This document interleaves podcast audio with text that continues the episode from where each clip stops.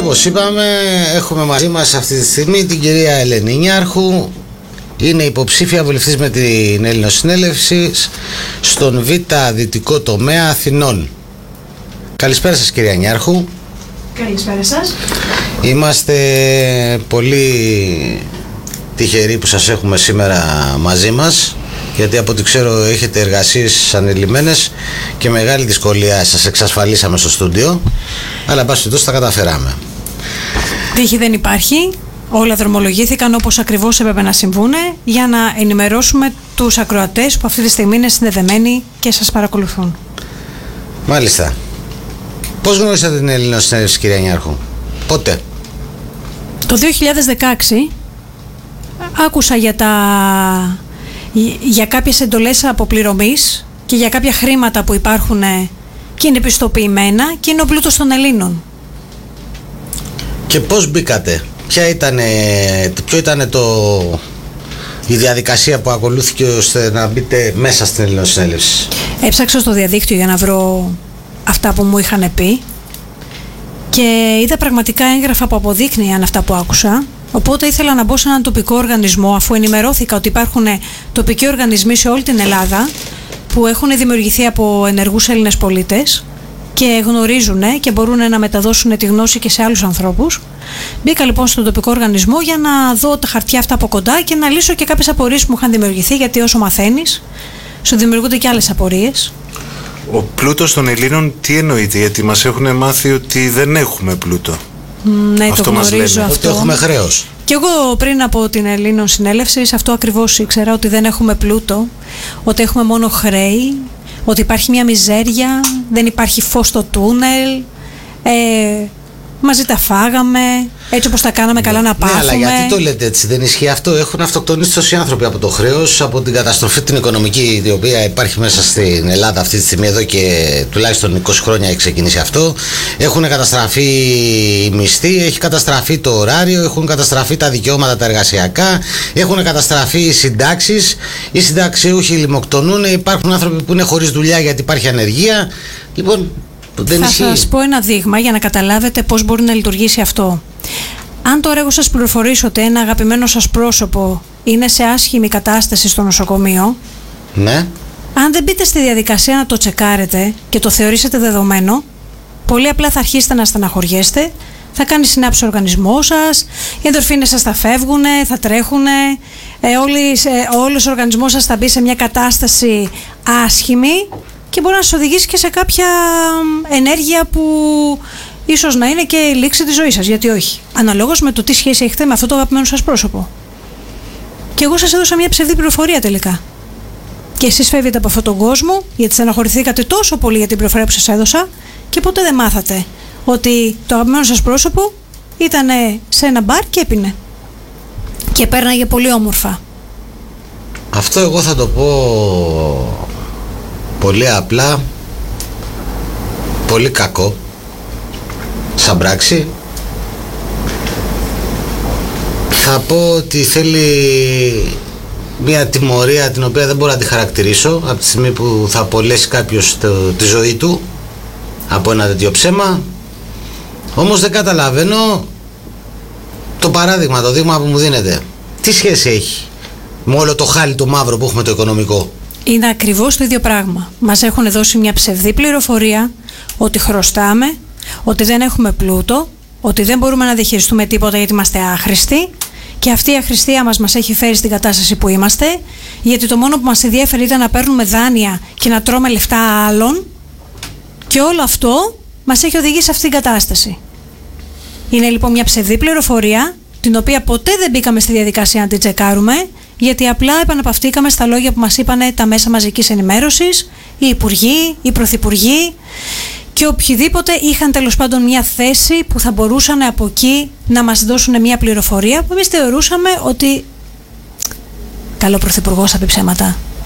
Ξέρετε τι γίνεται τώρα; Αυτή τη στιγμή όπως το συζητάμε το θέμα και όπως μου το αναλύεται και εμένα και του Γιάννη ε, αναλύεται μια κατάσταση η οποία είναι τραγικώς αθέμητη απέναντι στον Έλληνα πολίτη από τους κρατούντες και μάλιστα δεν είναι απλά τραγικά όπως το βάζετε στο τραπέζι είναι αυτοί δηλαδή οι οποίοι υποτίθεται τους ψηφίζουμε εμείς για να κάνουν τη διαχείριση του τόπου μας.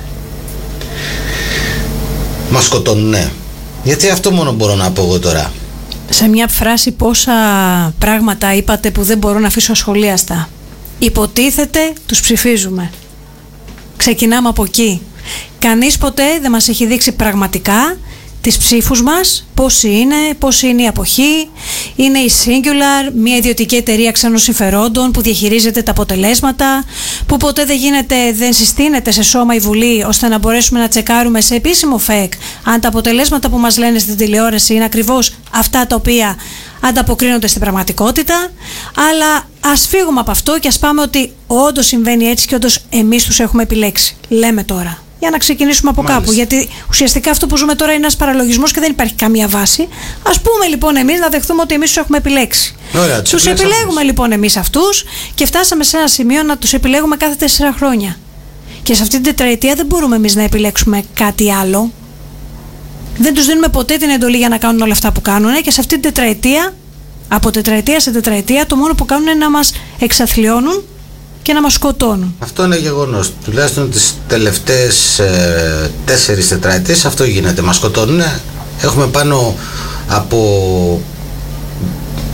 Είναι υπερβολικό δηλαδή στο άκουσμα, αλλά είναι αληθινό, έχουμε 100.000 αυτοκτονίες. Μετά το Καποδίστρια θα πω εγώ, μετά το Καποδίστρια θα πω εγώ, να μην δεν υπάρχει Πόλεμος. γυρισμός, είναι αυτό. Μα η κατοχή δεν έχει τελειώσει. Η υποκατοχή είμαστε ούτως ή άλλως ακόμα. Μα έχουμε πόλεμο με την κυβέρνησή μας. Πόλεμο έχουμε με τον ίδιο μας τον εαυτό, που δεν μπορούμε να νοήσουμε ότι είμαστε άξιοι άνθρωποι και ότι μπορούμε να πάρουμε τη ζωή μας στα χέρια μας. Γιατί αυτό μας έχουν μάθει. Μας έχουν εκπαιδεύσει από μικρά παιδιά ότι εμείς δεν είμαστε άξιοι να διαχειριστούμε τον πλούτο μας ή τα χρήματά μας ή το έλλειμμά μας ή οτιδήποτε. Δεν είμαστε άξιοι για να μπορέσουμε να μπούμε στη Βουλή. Δεν είμαστε άξιοι να έχουμε μια θέση.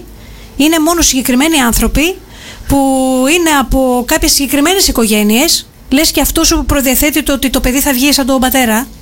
Εμένα που σαν τον πατέρα έχει βγει, αλλά τέλος πάντων. Με κάνετε τώρα να πω ότι. Εντάξει, πες ότι μας έχουν πείσει ότι δεν είμαστε άξιοι να μπούμε μέσα στη Βουλή. Δεν θα διαφωνήσω. Πες ότι το έχουν κάνει τα ΜΜΕ, πες, πες, πες, πες. Και είναι άξιοι ποιοι, αυτοί που είναι μέσα εκεί, 300, 300 οικογένειες, τις τελευταίες, ε, πόσες να πω, να πω τα τελευταία 100 χρόνια για να μην γίνω υπερβολικός, οι οποίοι είναι οι ίδιοι μέσα εκεί πέρα οικογενειακώς και έχουν φτάσει στην, την Ελλάδα σε αυτή την, την κατάντια, σε αυτό το έσχος Φυσικά και όχι. Αυτή. Φυσικά και όχι. Αυτό και αυτός είναι ο δηλαδή. λόγος που πλέον έχουμε νοήσει και γι' αυτό όλο και περισσότεροι άνθρωποι είναι, γίνονται ενεργοί πολίτες, αφυπνίζονται, κατανοούν, συστρατεύονται με την Ελληνοσυνέλευση και πλέον όλοι οι πολίτες θα είμαστε ενεργοί θα ασχολούμαστε με την πολιτική. Και με την πολιτική δεν μπορεί να. Όλοι οι πολίτες ενεργοί; Όλοι οι πολίτες μπορούμε να είμαστε ενεργοί. Γιατί θα πρέπει να είμαστε στους τοπικούς οργανισμούς της Ελλήνων Συνέλευσης, να μαθαίνουμε τη διοίκηση, μέσα από εκεί να δείχνουμε ποια είναι τα προβλήματά μας. Εμείς τα γνωρίζουμε, εμείς μπορούμε να βρούμε και τη λύση. Μα είναι δυνατόν να πούμε όλοι οι πολίτες στα γραφεία της Ελλήνων Συνέλευσης; Φυσικά, γιατί όχι. Πώς γίνεται αυτό, για μπορείτε να μου το εξηγήσετε. Αν σε κάθε γωνιά υπάρχει ένα γραφείο Ελλήνων Συνέλευσης, είναι ένας τόπος στον οποίο μπορούμε να μαζευόμαστε. Θα είναι το πολιτικό μας γραφείο, όχι όπως το γνωρίζουμε μέχρι τώρα, αλλά όπως πρέπει να είναι στην ουσία του. Θα συζητάμε τα προβλήματά μας, θα βρίσκουμε τις λύσεις μας και θα, μέσα από όλη αυτή τη διαδικασία θα επιλέγουμε κάποιους ανθρώπους να μας εκπροσωπούν για να διαχειρίζονται και να εκτελούν τις εντολές αυτές που εμείς έχουμε αποφασίσει. Εσάς, ποιος σας επέλεξε να μας εκπροσωπήσετε, Να εκπροσωπήσω ποιον; Τους Έλληνες δεν κατεβαίνετε, δεν, δεν ζητάτε. Τους Έλληνες θα τους εκπροσωπήσω όταν μου δώσουν την ψήφο τους. Εγώ αυτή τη στιγμή ποιος, εκπροσωπώ σας... Ε, την Ελλήνο Συνέλευσης μέσα από συγκεκριμένες διαδικασίε. Ρωτάω, ρωτάω λοιπόν στην Ελλήνο Συνέλευσης Ποιος είναι αυτός που σας ε, έδωσε το χρήσμα, να το πω έτσι, της υποψηφίου βουλευτού; Όλες οι διαδικασίες στην Έλληνο Συνέλευσης γίνονται από την βάση της, δηλαδή από τους τοπικούς οργανισμούς, που μέσα από τα διοικητικά του συμβούλια και τις γενικές συνελεύσεις ορίζουν ανθρώπους για οποιαδήποτε θέση και για οποιαδήποτε εργασία χρειάζεται να γίνει. Και αυτές οι θέσεις δεν είναι πάγιες, πάντα αλλάζουν και πάντα επιλέγουμε άλλους κάθε φορά για να το πράξουν και όλες τις εντολές, ε, μάλλον τις εντολές που εμείς δίνουμε ως σύνολο οφείλουν αυτοί που εμείς επιλέγουμε να τις ε, κάνουν πράξη. Αυτό ακριβώς κάνω και εγώ τώρα σαν υποψήφια βουλευτής. Έχω συνυπογράψει μαζί με όλους τους συνελληνές μου τα, ε, το, τις προγραμματικές δηλώσεις, τα καταστατικά μας και έχω συμφωνήσει ότι από εδώ και πέρα θα αγωνίζομαι μόνο για την ελληνικότητα για να μπορέσω να πάρω πίσω τη χώρα μου για τα δίκαια και τα δικά μου και είμαι εδώ μόνο γι' αυτό. Και μου δίνουν την ε, ψήφο τους και με επιλέγουν όπως έχουν επιλέξει και όλους τους υποψήφιους βουλευτές επειδή είμαστε σε αυτή τη θέση. Σαν μια μικρή συνέλευση δηλαδή. Φυσικά. Από τη βάση έτσι ξεκινάτε. Φυσικά. Όλοι πρέπει να συμμετέχουν. Δεν υπάρχει πολίτης που να μην συμμετέχει σε μια πολιτεία. Εμείς αυτή τη στιγμή είμαστε η μικρογραφία της πολιτείας, της πολιτείας που θέλουμε να εγκαθιδρύσουμε όταν πάρουμε τη διακυβέρνηση της χώρας στα χέρια μας. Αυτή τη στιγμή εκπαιδευόμαστε σε μια μικρογραφία. Δεν αλλάζει τίποτα, αλλάζει μόνο το μέγεθος. Όταν ενωθούν όλοι οι Έλληνες θα είναι απλά αυτό στο σύνολό του. Αυτό μου θυμίζει ναι την δημοκρατία. Την δημοκρατία Αυτό θα πω εγώ τι είναι δημοκρατία όπως ακούγεται. Ε, όσο και αν σας φανεί παράξενο μπορεί και ποτέ να μην έχει ε, ε, τεθεί στη σωστή της βάση η έννοια της δημοκρατίας. Η έννοια όμως της δημοκρατίας, αν αναλύσουμε τη λέξη, το λέει από μόνη της. Είναι το κρατή του Δήμου. Που σημαίνει ότι πρέπει ο Δήμος είναι όλοι οι πολίτες που απαρτίζουν το Δήμο. Άρα λοιπόν πρέπει όλοι μαζί να είμαστε και να συμμετέχουμε. Δεν πρέπει να λείπει κανένας Απλά ο καθένας ανάλογα με τις δυνατότητες που έχει, με τη γνώση που έχει, με τις ικανότητες που έχει, τον βάζουμε στην κατάλληλη θέση για να μπορεί όλη η πολιτεία να λειτουργεί άψογα στην ολότητά της. Να ρωτήσω κάτι, κυρία Νιάρχου. Μου κάνει τρομερή εντύπωση σε όλες τις ε, συνεντεύξεις που παίρνουμε είναι δυνατόν να είσαστε όλοι υποψήφοι βουλευτές της Ελληνικής Συνέλευσης τόσο διαβασμένοι; Πώς γίνεται αυτό, αυτό δεν το έχω ξαναδεί εγώ σε έναν ε, πολιτικό οργανισμό στην Ελλάδα και είμαι αρκετά γυρεός Έχω πάνω από μισό αιώνα στην πλάτη, έχω δει τα πάντα, έχω μιλήσει με πολλούς ε, υποψήφιους βουλευτές σε εισαγωγικά πια μετά από αυτό που βλέπω με εσάς, οι οποίοι το λιγότερο που θα μπορούσα να πω είναι ηλίθιοι. Και θα το πω με την έννοια που το λέει ο αρχηγός σας, γιατί το ηλίθιος για μένα πια μετά από αυτά που έχω διαβάσει και από αυτά που έχω δει με εσάς είναι αυτός ο οποίος βρίσκεται στη λύθη και δυστυχώς όλα αυτά τα χρόνια που έχουν περάσει έχω δει ανθρώπους που ζητάνε την ψήφο του Έλληνα πολίτη να τον ε, αντιπροσωπεύσουν θα πω και όχι να τον εκπροσωπήσουν όπως λέτε εσείς που είναι το σωστό οι οποίοι είναι ηλίθιοι. Και ξαφνικά μέσα σε ένα στούντιο που παίρνω τη μία συνέντευξη μετά την άλλη από υποψήφιους βουλευτές της Ελληνικής Συνέλευσης βλέπω ανθρώπους οι οποίοι βρίσκονται σε ανέλυξη πνευματική ανθρώπους που ξέρουν ακριβώς τι θέλουν ανθρώπους που γνωρίζουν την πολιτική στη βάση της και στην ουσία της και ανθρώπους που μιλάνε σαν εκπρόσωποι των πολλών. Υπάρχει κάποια συνταγή. Δηλαδή Έχω εντυπωσιαστεί πραγματικά Έχω εντυπωσιαστεί πραγματικά από το επίπεδο των γνώσεων των υποψηφίων βουλευτών της Ελληνικής Συνέλευσης. Η συνταγή είναι μια και λέγεται αλήθεια. Όλα ξεκινάνε από εκεί. Όταν είσαι στην αλήθεια, τότε μπορείς να τα δεις όλα. Μπορείς και να μελετήσεις και να διαβάσεις και αυτό που θα διαβάσεις πάλι επειδή θα βασίζεται στην αλήθεια θα λειτουργήσει μόνο αναλυτικά για σένα και τίποτε άλλο. Πριν που πάτε για τους υποψήφιους βουλευτές ε, κομμάτων, να σας πω γιατί είπατε την λύθη και έχει πολύ σημασία αυτό. Έναν άνθρωπο μπορείς να τον, ε, ε, να τον κουμαντάρεις και να μπορέσει να εκτελέσει τις εντολές σου όχι από κάτω προς τα πάνω, από πάνω για κάτω. Δηλαδή, γενικότερα όπως βλέπουμε, οι βουλευτές λειτουργούν με εντολές των κομμάτων και όχι τις εντολές που δίνει ο πολίτης ο λαό, όπως μας έχουν μάθει. Εγώ, σαν έμπειρος δημοσιογράφος, θα σας εξηγήσω ακριβώς τι εννοώ όσον αφορά τη, τη μεταφορά αυτών που λέω για τους ε, υποψήφιους βουλευτές των κομμάτων. Η υπόθεση με όλους αυτούς τους ανθρώπους που έχουν μπει στη Βουλή τις τελευταίες δεκαετίες σε, σε αντίθεση με εσάς είναι ότι αν τους ρωτήσει εσάς που έρχεστε εδώ στο στούντιο σας ρωτάω τα πάντα σας ρωτάω τα πάντα αν το έκανα αυτό με κάποιον από αυτούς θα έκοβε την εκπομπή στον αέρα και θα φεύγει από το στούντιο. Δεν μπορούν να απαντήσουν.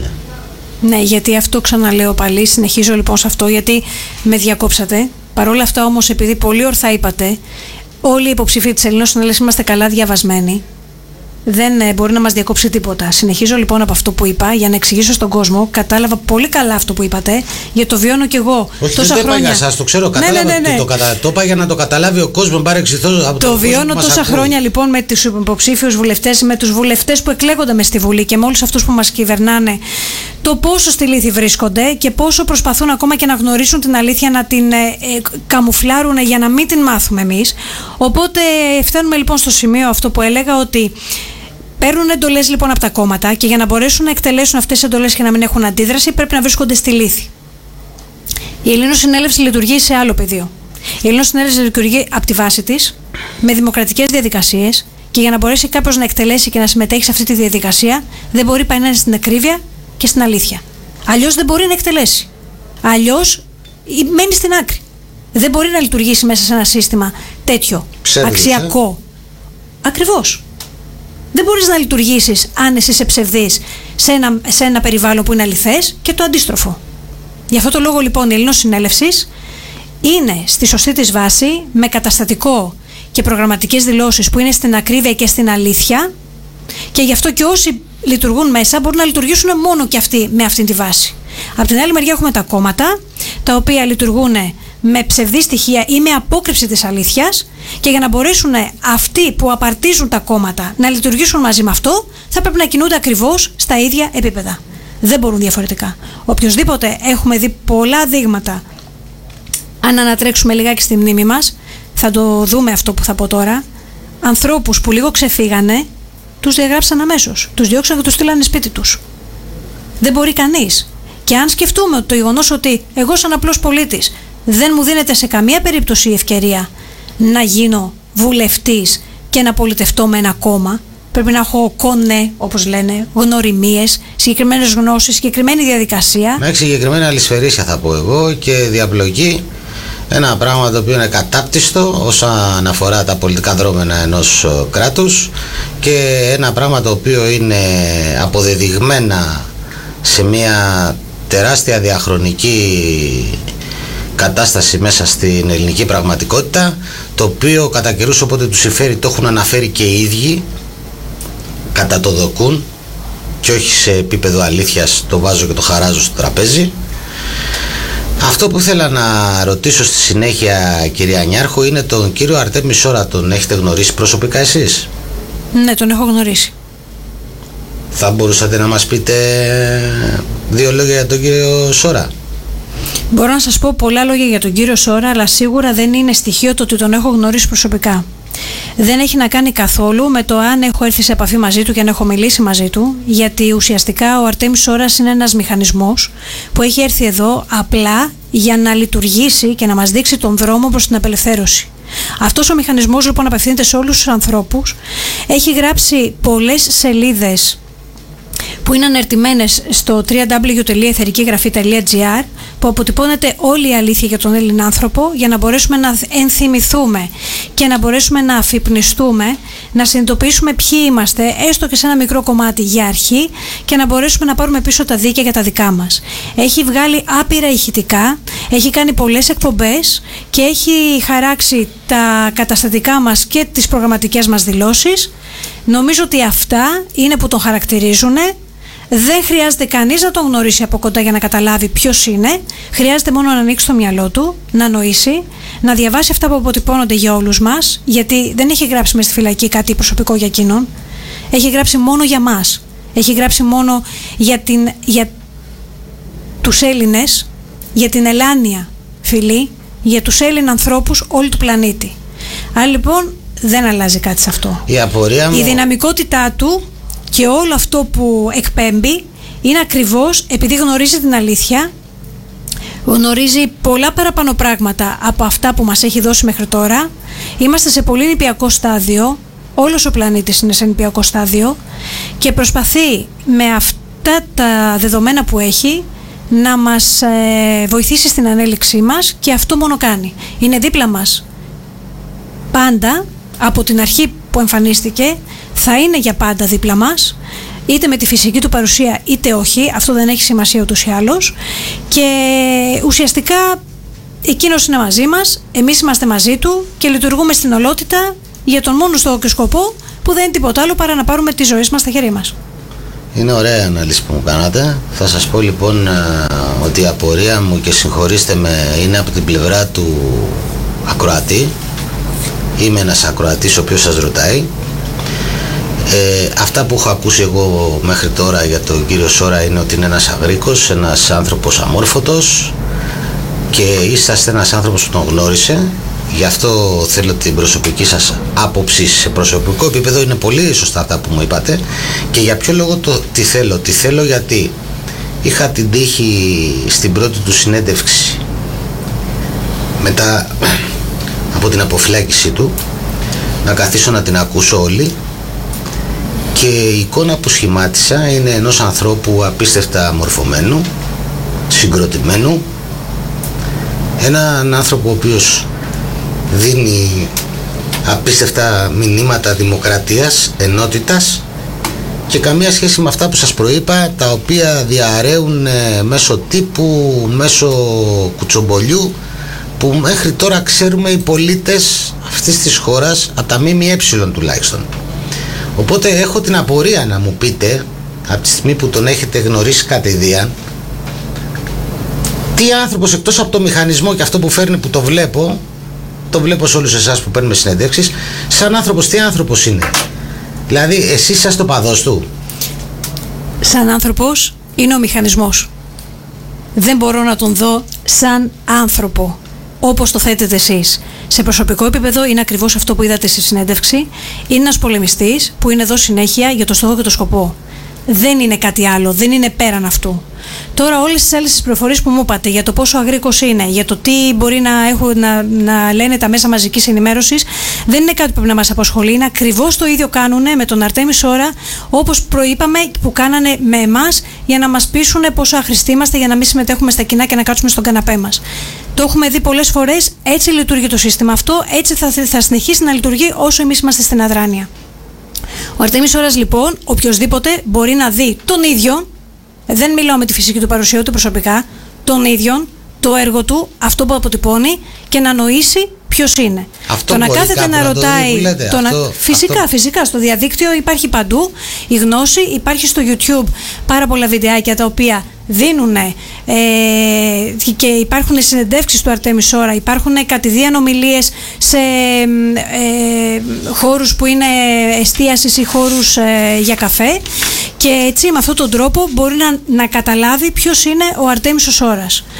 Τι ακριβώς είναι αυτό που θέλει να πετύχει, να κάνει, να πετύχει. Υπάρχει τώρα και μια λέξη που έχει μέσα και τη λέξη τύχη που δεν είναι. Ουσιαστικά είναι μια στρατηγική, έχει χαραχθεί, αυτό είναι και αυτό θα είναι μέχρι το τέλος. Ε, υπάρχει και το site ε, του artemishoras.gr το οποίο έχει μέσα όλα τα αποδεικτικά στοιχεία για όλα αυτά που είπαμε. Έχει βιντεάκια πολλά δικά Όταν του που μπορεί κάποιος να δει. Από την αρχή, δηλαδή, τι έχει ξεκινήσει ο κύριος Σόρας μέχρι τώρα είναι μέσα σε αυτό το site, δηλαδή μπορεί να μπει κάποιος μέσα; Φυσικά από την αρχή όλες τις, ε, όλα τα χρήματα που έχει καταθέσει υπέρ της ελληνικής κυριαρχή δημοκρατίας, όλες οι δωρεές που έχει κάνει, με ποιο τρόπο το έχει κάνει, πώς έχει συνομιλήσει, υπάρχουν στην ακρίβεια όλα τα έγγραφα, ακόμα και αυτά που είναι μεταξύ των διαδικασιών μέχρι να βγει η απόφαση. Είναι όλα εκεί και μπορούν να τα δει οποιοδήποτε ε, και μιλάμε για έγγραφα τα οποία είναι από παγκόσμιους φορείς και δεν είναι αντιαφεσβήτητα και σίγουρα αν δεν ήταν αυτά που, που πρέπει δεν θα ήταν στο διαδίκτυο. Και πόσο μάλλον σε ένα site του Αρτέμι του Σόρα που τον κυνηγάνε όλοι. Ποιο είναι το, το μήνυμα που θέλετε να δώσετε στον κόσμο, στους ακροατές που μας ακούνε; Ε, θεωρώ ότι από την αρχή της συζήτησής μας δεν κάναμε κάτι άλλο παρά να δίνουμε μηνύματα στον κόσμο. Σίγουρα. Θέλω λοιπόν να συγκροτήσουν τη σκέψη τους, να κρατήσουν όλα αυτά τα μηνύματα που άκουσαν στη σημερινή εκπομπή και το μόνο που να κάνουν είναι να ψάξουν, να επιβεβαιώσουν αυτά ακριβώς που λέμε, όπως πρέπει να κάνουν με κάθε τι που ακούνε. Και αυτό πώς μπορεί να το κάνουν; Να ψάξουν να βρουν τα στοιχεία. Μέσα από το διαδίκτυο όπως είπαμε, σε έναν τοπικό οργανισμό, να μπουν μέσα, να δούνε. Εντάξει, τώρα είμαστε σε εγκλισμό, δεν μπορεί να γίνει αυτό.